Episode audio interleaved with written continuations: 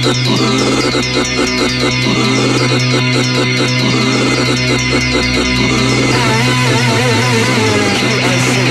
QIC, QIC, QIC, QIC.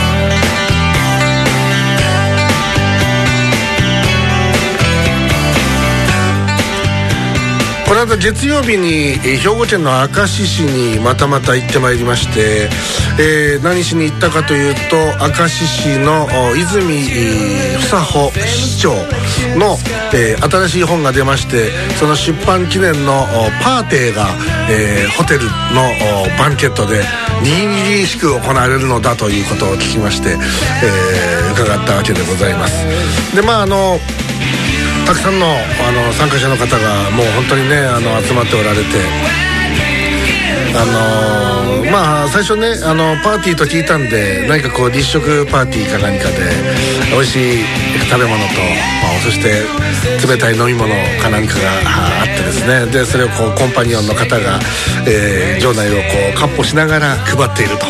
そういうようなこう絵を想像していったわけでありますがあそういったものは全くなく、えーあの一瞬にして機体があのこう打ち破られたわけでありまして。それなぜ打ち破られたかというとあ椅子ばっかりだっていうあのパイプ椅子みたいなのがダーッとかあって。それでまあもちろんあのなんですかね。あのそういうあの非常にこう下品な我々のあの思いをあのまあまあそんなものはいらないわけで。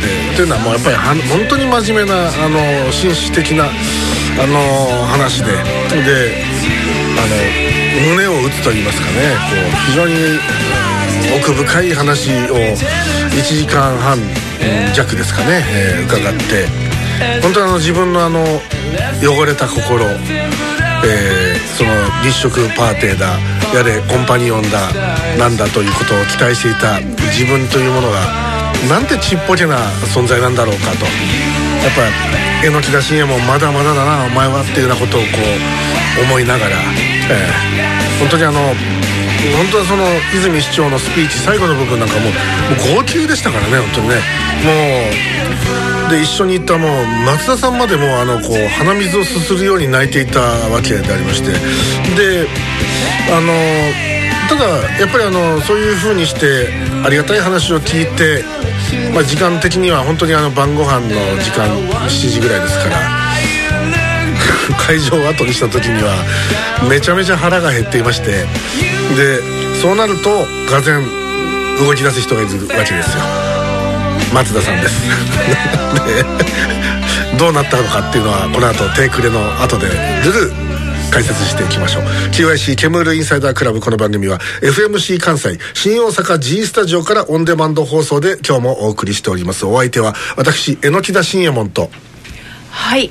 えーといろいろごたごたあったけどもなんか乗り一つ乗り越えたかな？まあいいやエッグです。そしてこの方です。松田です。そして FMC 九州、えー、水前寺公園サテライトスタジオにて今笑ってるやつはこいつです。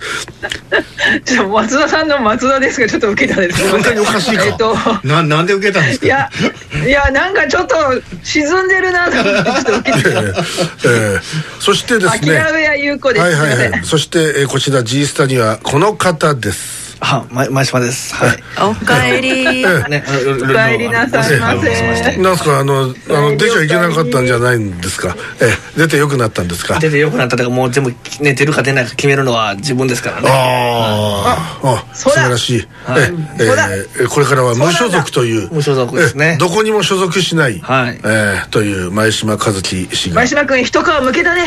は、はい。ああどこどのあたりが向けた？の一皮向けて大きくなりました。大きくなりました。脱皮しました。ね。脱皮しましたよ脱皮。あそうですか。いろんな意味で大きくなりました。えそれはあのなんかあのそういう美容外科かなんかに行ってあの そういうそういうところにあのありますよね朝日とか湘南とか高須とかね。朝日朝日朝日。朝日。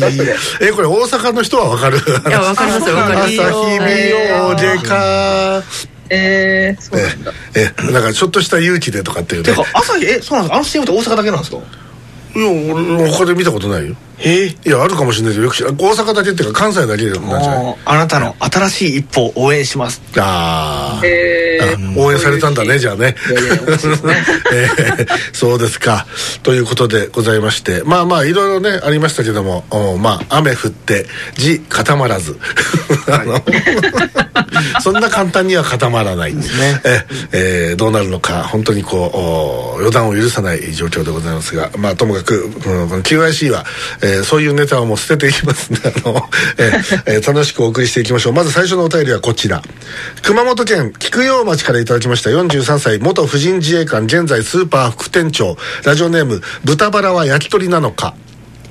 ありがとうございます。まあね関西の人はピンとこないと思いますけどね、熊本ではあの豚バラの串は焼き鳥ですから。あのあれですよ。ええ。あの豚焼きの店はこれあります。あの焼き豚。あ焼き豚のえね。焼き鳥ののれんをくぐったら豚がいやだから焼き豚屋っていうあのカテゴリーが九州には基本ないんですよ。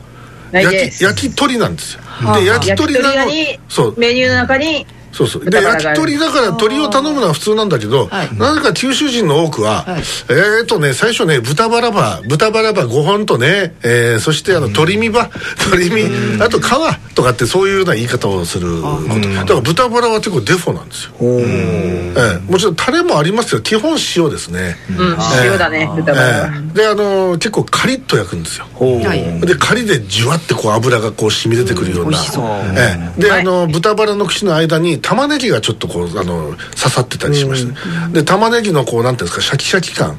あのじ一応火は通ってるんですけど、そのシャキッとしたところとあのもちろんあの玉ねぎじゃなくて普通のネギを使ってるところもあったりしますけど、でもうネギすら入れてないってところもあります、もう本当に純粋に豚バラところもある。あだ。まあねあのラーメンでも純粋に豚骨ってありますよね。はいあの純粋に豚骨。ねその純粋じゃない豚骨は何ですかのもうねあのこう豚骨をこう煮込みに煮込みまくってこう濃度をどんどん上げていくっていう。またまた出ました。また出出た。出た出た。懐かしいわ。このノリええ半年ぶりぐらいで聞く話でしたね。そうだね。そろそろ食べたくなったんじゃないですか？あ全然。二度と。ええ。もうあの松田さん食べたいですか？あれ。マリオ流でしたっけ？ええマリオリ いやいや、まあ、あの私が行かなくたって人気店ですからもうほっといていいわけそうでお便りいきますよ。たたた大変です。熊本市消防局の消防士が無免許で救急車を運転していました。なぜバレた仕事熱心なのか鈍感なのか、ちなみに懲戒免職ということです、えーこれあの記事がありましてね、えー朝日新聞なんですけど、はい。えー熊本市消防局は無免許で救急車を運転していたなどとして、えー熊本市の北消防署に、えー勤務していた、えー24歳の消防士を懲戒免職処分にしたそうです。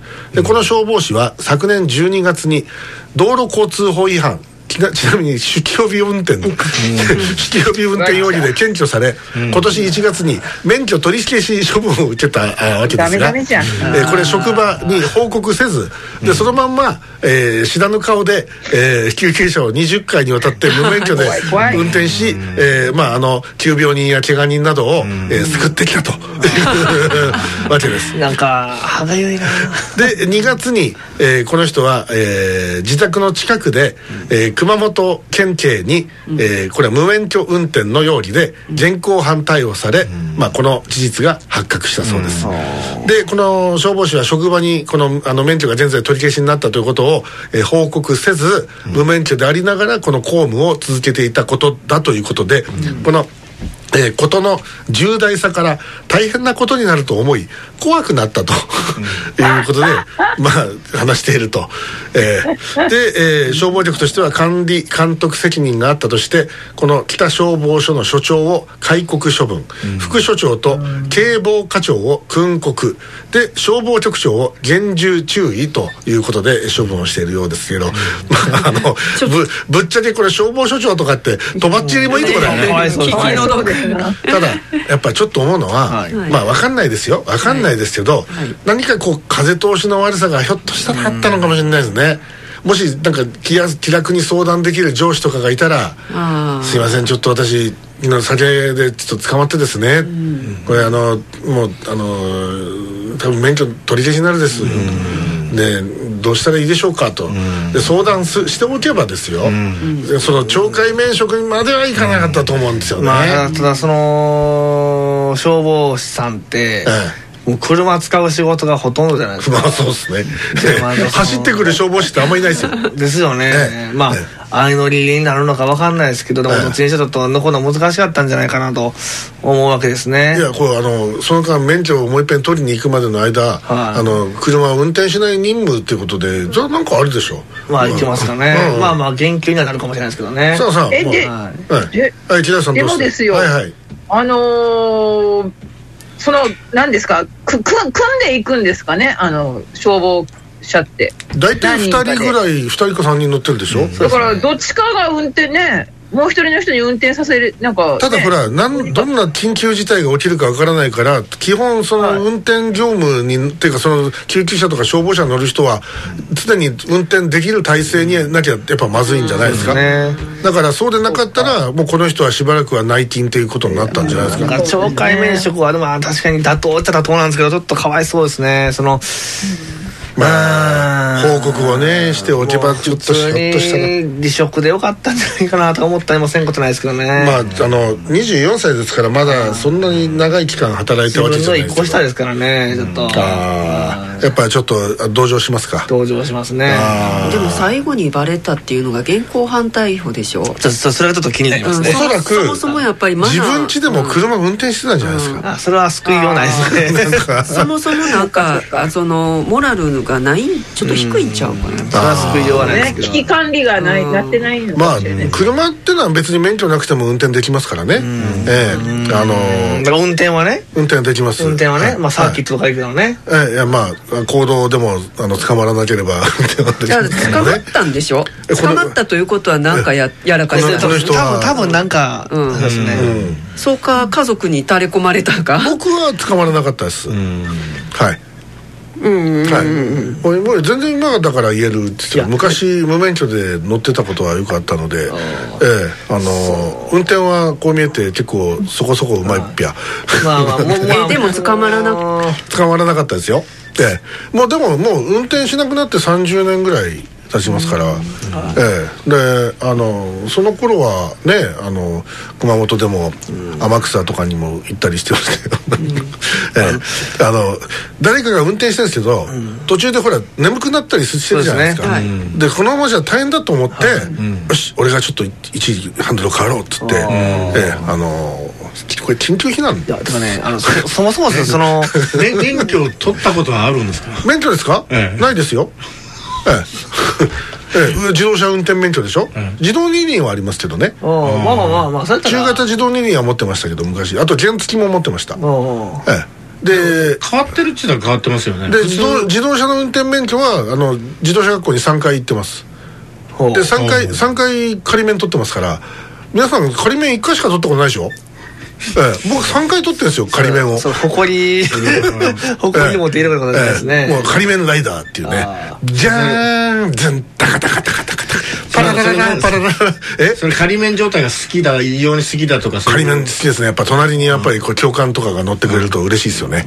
ええ。仮面ライダー。っていうかね、日本のそのなんか、その教習所でその入れて、結構、なんか、あの、お金もかかります。時間もかかりすぎじゃないかなっていうのが僕ね3回ともお金払ってないんですよええ。なのでなんかねあんまりあのそんなにこうあのお重荷じゃなかったんです。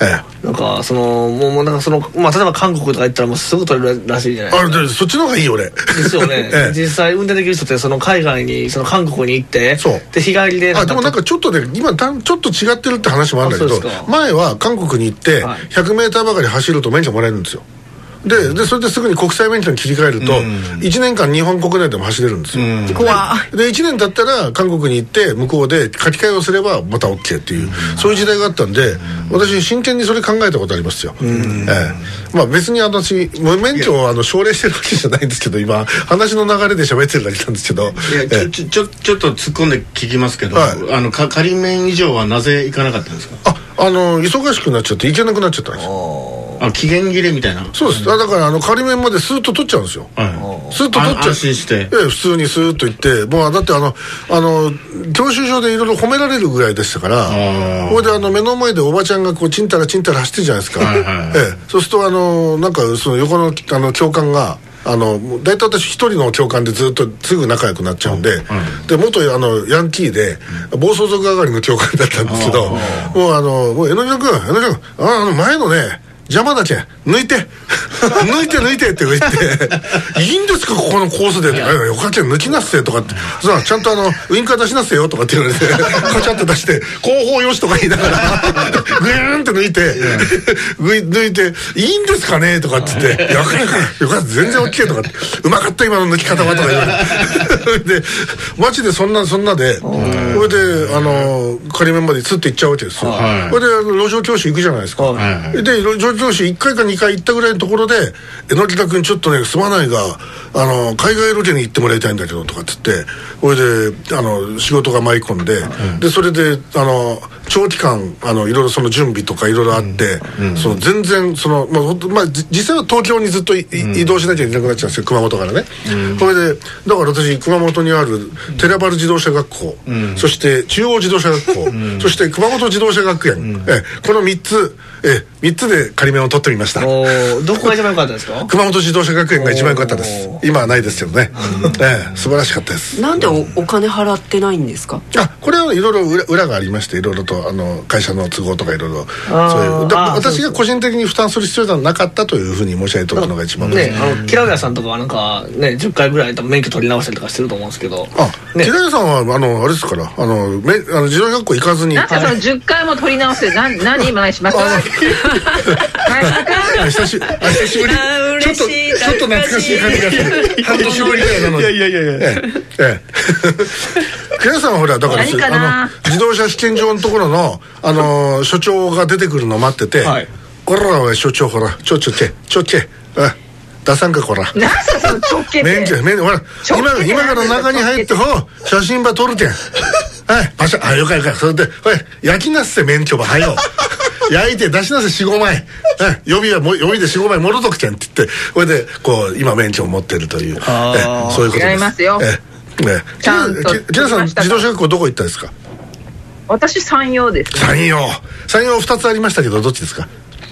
熊本駅のああ上熊本山陽自動車学校じゃなくて田崎の方。はい。あそうですそのあ駅です田崎は今もあるんじゃないの？あれ確か。多分あると思いますよ、ね。えーという、はいということでね、熊本の自動車学校話をおひひとしきり盛り上がってお届けしましたけど、いかがだったでしょうか。まあそういうことで私はあのか仮面ライダーです。え皆さんストレートで取れました？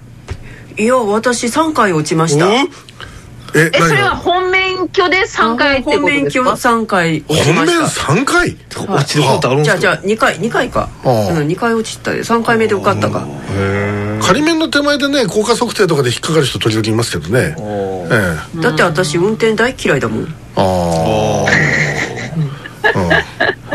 ー大嫌いだあ、もん。まあ、その点ね、木田由子さんはいつもあの、ね、あのデリヘル城をあのホテルに運ぶうあの配送の仕事をだからなんでですかっていうねええもうあのそして昼は昼は今一あの瞬キラウヤさんがデリヘルんじゃないのかと思ったいやいや、うん。それはまあできなくはないかもしれません。がかなりマニアック。そんなこと話はあのあのこれ前田さん笑うな。昼間はほらタクシー運転手として。夜はデイリーヘルのあの配送として。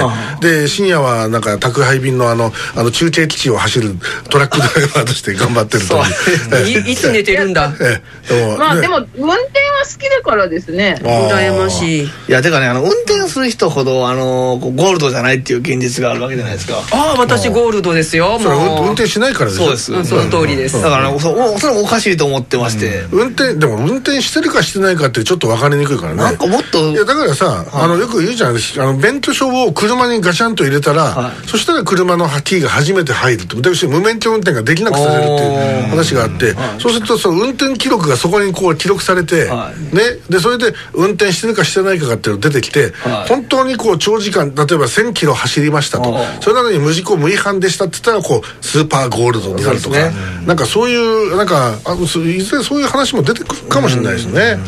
えー松田さんって免許取ってからどうですか、まあ、運転松田さんもうまいですけど、えいやいや免許ねちょっとあれ合宿に行ったんですよ。合宿免許合宿免許鳥取の倉吉だったかな。倉吉。はいはい。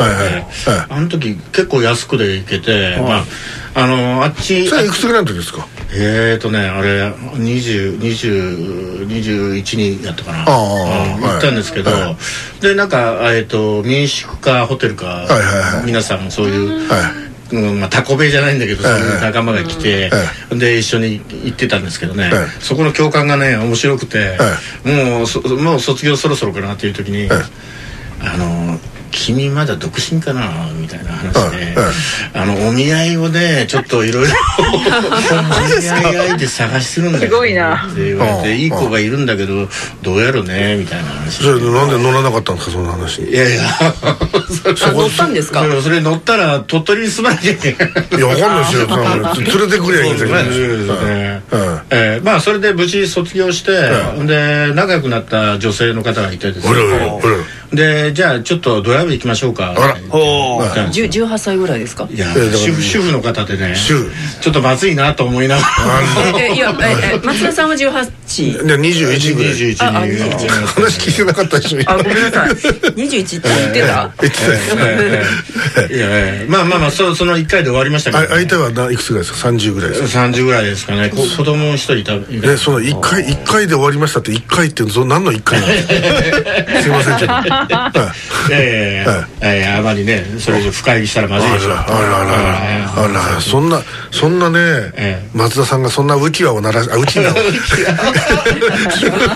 いやだから楽しかったです。よ皆さんあのな男性もいろいろ和気あいて飲みに行ったりとか。なんかね合宿免許ってそうらしいですね。なんか仲良くなったりしてね。ええええ。それでなんかこうあのヤンキーの兄ちゃんとかがいてて結構なんかきあのすぐ仲良くなったりとかなんかねあの悪さ教えてくれたりとかいろいろするっての聞きましたけどね。私もちょっと行ってみようかな合宿免許に。そうですねそうそうそうそうねこ1週間え1週間じゃない1週間ちょっとかな。でもこの年で行くと絶対時間かけようとするでしょ無理やりそのほら年齢で大体ちょっとな引き伸ばすじゃないですか。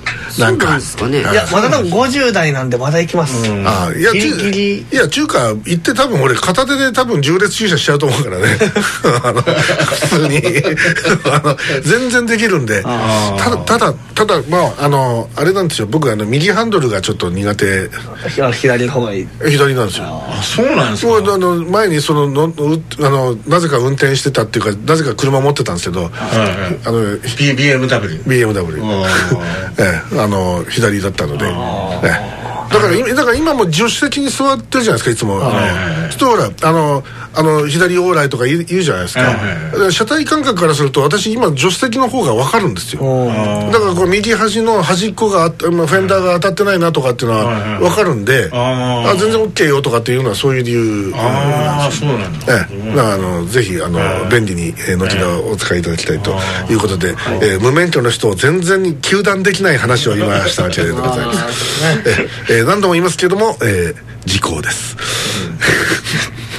続きまして東京都世田谷区、えー時効です時効です。ね。えーえ何年で時効なんですか？だってもうそれ30年以上ですよだって。30年ですよ。殺人だって時効ですよだって。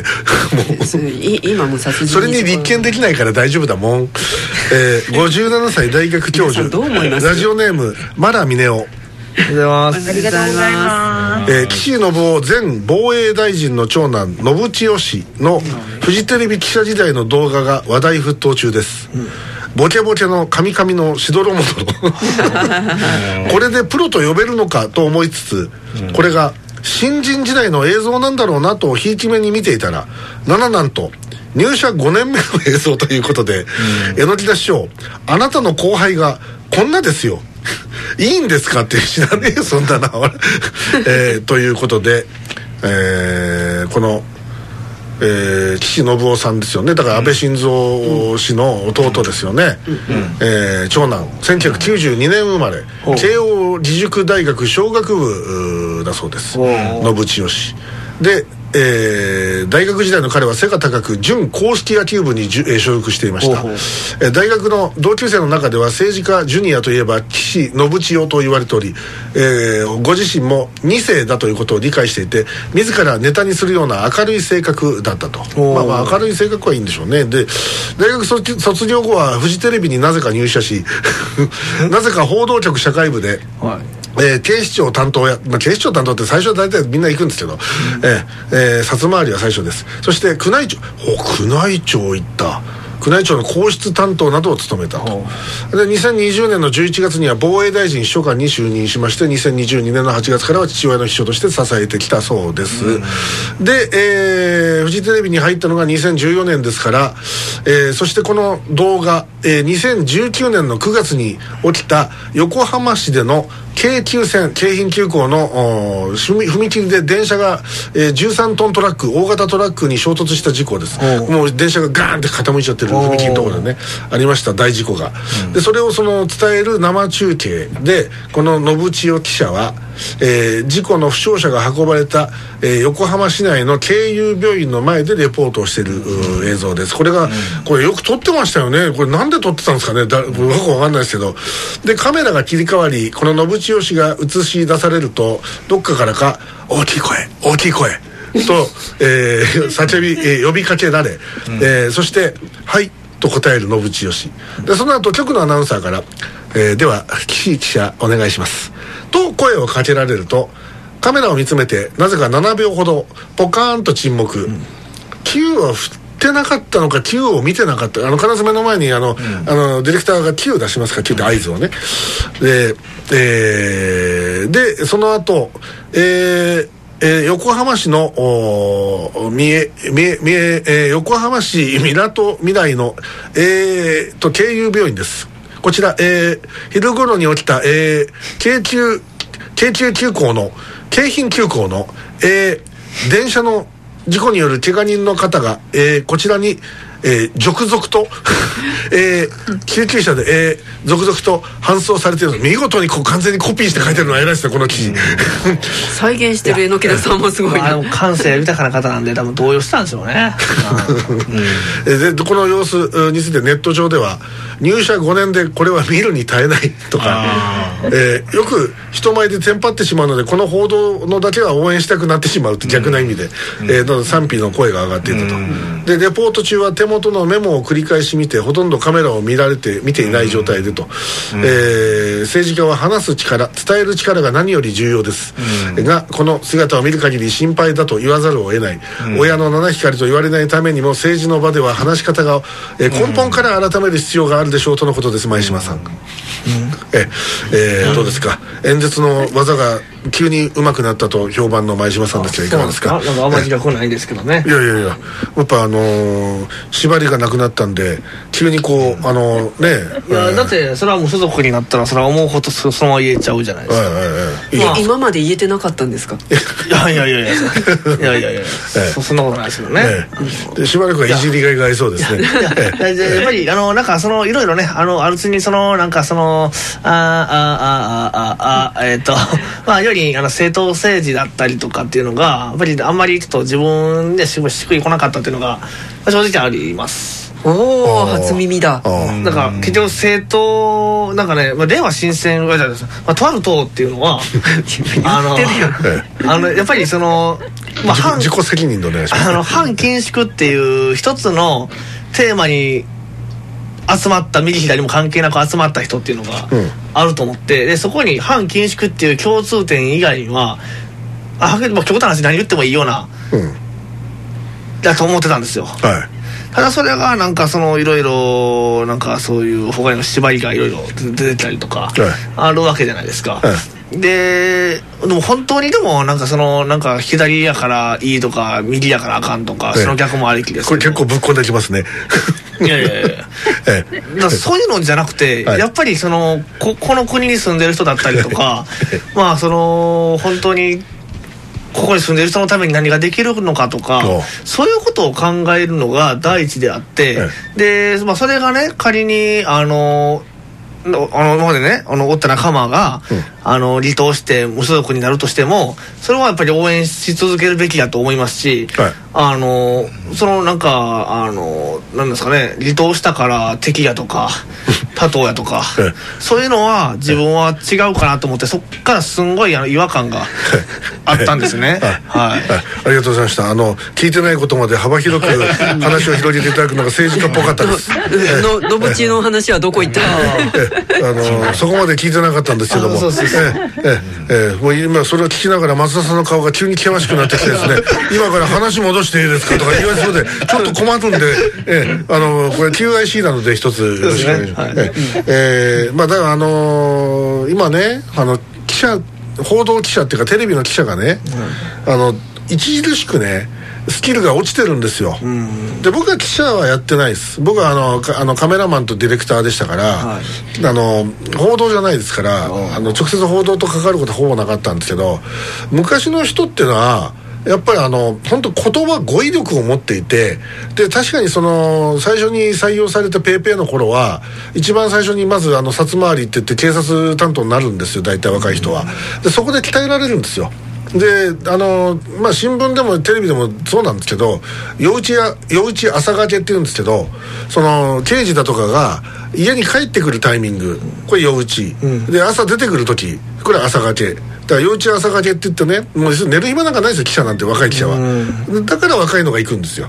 でそれでその刑事から事件のあらましだとかをこうどうなんすか？って実際捜査の今進展状況はとか犯人なんか言ってますか？とかってそういうのをこう聞き出して、でただ簡単には教えてくれないですよ、でそのうちだんだんそれをしつこくやっていくうちにその名物デカとかとだんだんこう顔がうこうねその人間対人間のコミュニケーションが書かれるようになってきてそうするとおいおいおい若いの若いのおい今度さちょっと飲み行こうやっつってで要はたかってんですよ刑あの刑事が。で行って焼き鳥屋かなんか連れて行くわけですよ。でどうせほら若手だからまだ金持ってないっていうのは分かってる。だからあんまり高いところに行かせない。で「えー、おい釣れよ早くビールをよそうですはいはいはいちょっとグビうまいね」とかって言いながら。それでこれは独り言だよ。独り言なんだけどね。つって実は犯人のあいつはねこういうことを今言ったのあまあ今ゲロってると。だからこうそそれをこうメモなんか取んなよお前っつって怒られるわけですよ。だから覚えるんだっつって。でそれをそのすぐにあのまあそこで飲むのはあの短時間ですよ。長時間。ですとでそこで別れてですぐにこう電話かけて「キャップ」っつってあの「今こんな話出ました」とかっつって「おおじゃあそれを」っつってまた朝の担当がまた動いてとかって、そういうのを繰り返しやっていくうちにその取材のいろはというのをこう身につけていくわけです本当は。でところがそれがね今なんかなんか知んないけど俺もあんまりよく知らないですけどどうもねなんか崩れてきてるみたいだしあんまり夜打ち朝がけとかもしないのかもしれないですもうすでに、なんかその労働のその残業のとかそういういろんなあのいわゆるコンプライアンスっていうやつがどうしたって重要になってきてますからそういう無茶な仕事ってのは働き方ってのはやっぱ難しいんだろうね、だからそういうコミュニケーションとかた測れないしましてや酒飲ませるとか、そういうやり方っていうのもどっかでつ疲れたら結構まずかったりするでしょ？今。だからあのだんだんだんだんその取材力が衰えてきて、でいい記者がいない。だからこのでこの多分信千代なんていうのはさもう要するにそういうサラブレッドだってみんな分かってるから無茶させないよねだからもうなんかあの楽なところを泳いできたんじゃないですか。それで事故が起きて、はい。で人がどっかで出払ってて、はい。で行ってよって言われて行って「えー、やるの?」って言ってやってみたらこの程度っていうことだったんいじゃないですか。やいやもうど事故で多分動揺してこう多分ねこれでそんなにあの前島君なんかあの安倍派に入ろうとか思ってるたないです間違いなく安倍派ってのはないけど今。もう安倍いないですからね。清和会ですか？清和会に入ろうとしてる自民党の。ないでしょ。ええ。そうやったら俺戦うよ俺は 安心してください。大丈夫です。あそうっすか。ええ。まあだからあのうん記者のあのなんていうんですかね本当語彙力は本当に減ってるなというふうに私は思いますよ。ええ。まさとかあのニュースとか見ててどうですか？ニュースの報道とかそういうあの民放でも NHK でもいいですけど。テレビ見ないんですよ私。で見ないですか？見ないですね。ああもうテレビに価値を感じない。感じない。やっぱりねどっかの政党の人言ってましたよね。あのテレビは核にも勝る兵器やとテレビ見るとバカになるっていう。ああああえー、木南さんはこうどうですか？ニュースとかはご覧になってますか？いいや見てあテレビ見てないですよ。まあただ平林さん作る方ですからね。ああ木田さんちはまだあのテレビがないらしいですからあうんうん。のまだあの木田さんちではまだトランジスタの前の真空管が使われてるそうなので、ええ、いつの時代ですか私。あれでしょあのラジオは鉱石ラジオで あのあの知らんですよ。河原鉱石ラジオって何ですか？河原で拾ってきた石にこう針をこうあのつけてこうどっかどっか半導体になる場所があるとばってんなとか言いながらこう場所は探さんとなとどこか言いながら。のどこの時代？いやいや今今だってあの鉱石ラジオは作れますよ、ええ。なんすか鉱石ラジオだから石だ石。い石で作れるんですか？そうだよ。石とコイルがあればできるんだよラジオって、ええ。しかも電源もいらないんだからね、ええ、ちなみにちなみにあのうちの親父が子供の頃に、あのー鉱石ラジオを作って大儲けしたらしいですお だから鉱石ラジオ 20, 20台ぐらい作って売りまくったらしいですよ。血は争えないですね。ええ。争えないですね。ええ。それはなんとなく思います、ええ。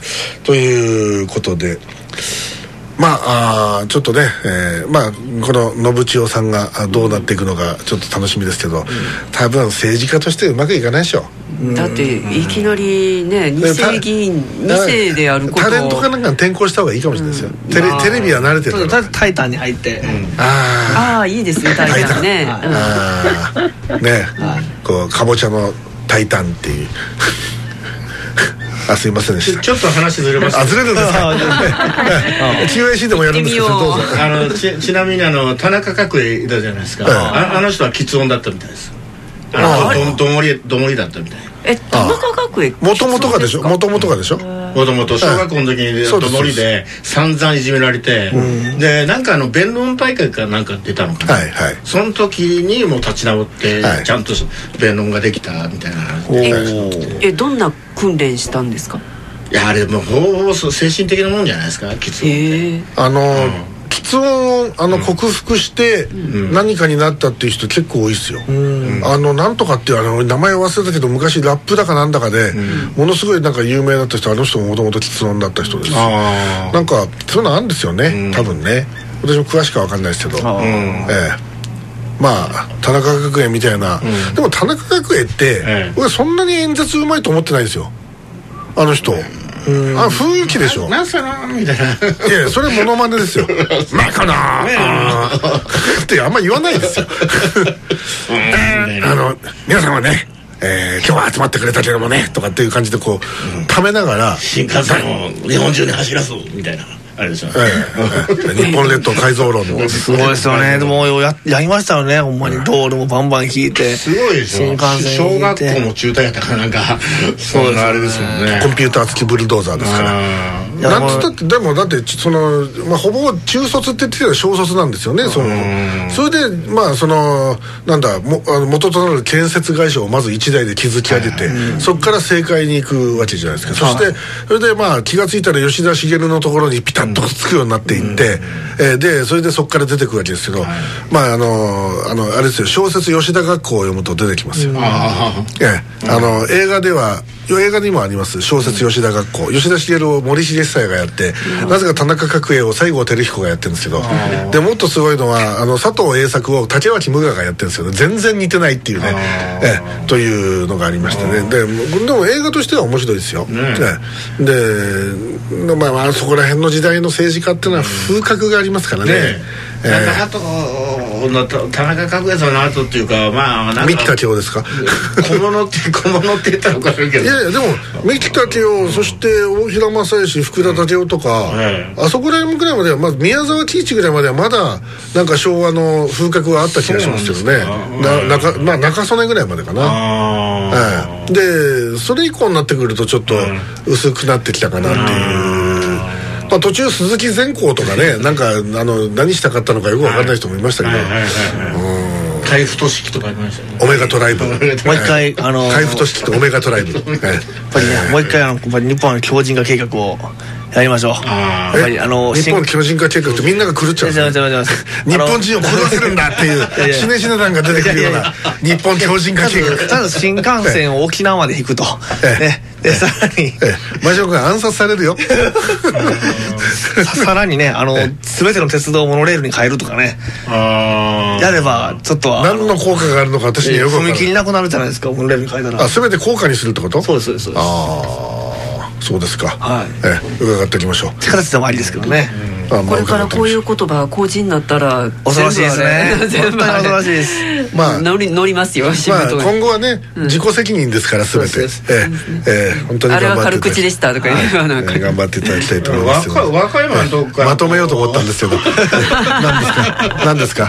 いや和歌山のとこからこう淡路抜けてで四国抜けてあの九州のあっちの方までつね熊本の方までええ。つなげたらどうですかねアウトドアみたいなやつああ多分そこの下に中央構造線っていうのが走ってますからえらいことになりますよ。あそうなんですか。ええまあでも下下は地盤地盤はぐぐぐじゃぐじゃですよ。ああそうなんだ。今回でも冗談抜きにでもやっぱりあの重曹のそのあの辺のあの阪急は全部モノレールに変えてしまって、でその下にあのお店とかなんか入れてはいありがとうございました。ね面白いですよね。えすいません、えー すいません。ありがとうございました。はい。えーえー一旦 えーなんか番組がかえって危険な香りがし始めたらどうしたらいいですか、えー、一旦 CM に来ましてこの後もお便りを続けてまいりましょう。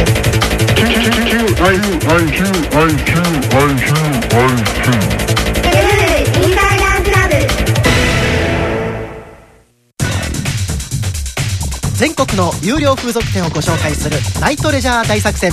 レポーターの即尺スマタですさあ今回ご紹介するのはこちら。風俗激戦地西川口に先月オープンして以来大好評のお座敷サロン宇宙星館ヤマトです。店長のデスラー総統この店の指名ナンバーワンのスターシャちゃんそして常連客の八山浩一郎さんにちょっとお話を伺ってみましょう。皆さんこんにちは。こんにちは。デスラー店長繁盛してますね、えーあのおかげさまで連日行列ができるほどでして嬉しい日にあげております。いやーナンバーワンのスターシャちゃん。なかなか金星の取れたプロポーションでしかもちょっとロリが入ってて人気が高いのもうなずけますがどうなんですか？ねえそれほどでも。でも下の動きがうまいってよく褒められます。いいですねいいですね。そしてこの恩恵に預かっているのがこちら過方者の八山さんですか？もうやみつきになってしまいましたお金がいくらあっても足らないっすいやいやもう羨ましいな羨ましいなというわけで今回は西川口からお座敷サロン宇宙星館ヤマトをご紹介いたしましたなおスターシャちゃんの他にもトメルちゃん佐渡ちゃん徳川ちゃんなどサービス抜群ルックス満点のピチピチギャルが揃っています。さあご指名はお早めにナイトレジャー大作戦でした。